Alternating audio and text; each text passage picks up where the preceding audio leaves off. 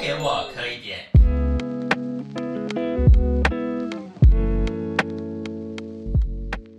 来到今天的都给我磕一点，在今天的节目当中呢，其实就是简单跟大家说一下。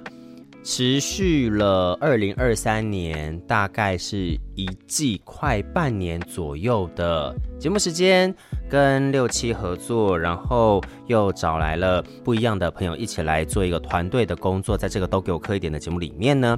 接下来想要针对这个节目做一点点不一样的尝试了。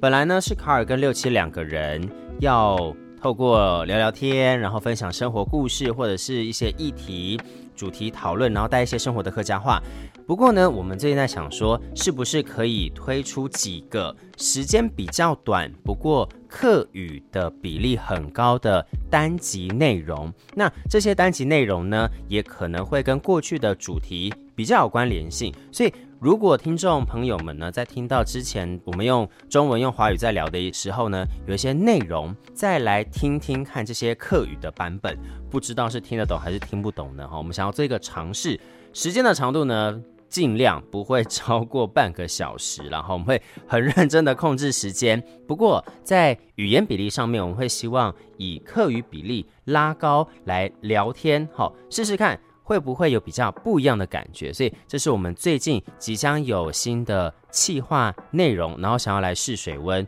那另外呢，我们未来也会讨论比较不一样的主题内容，可能会根据时事或者是议题，然后来讨论不一样的东西，再透过聊天的方式分享给大家喽。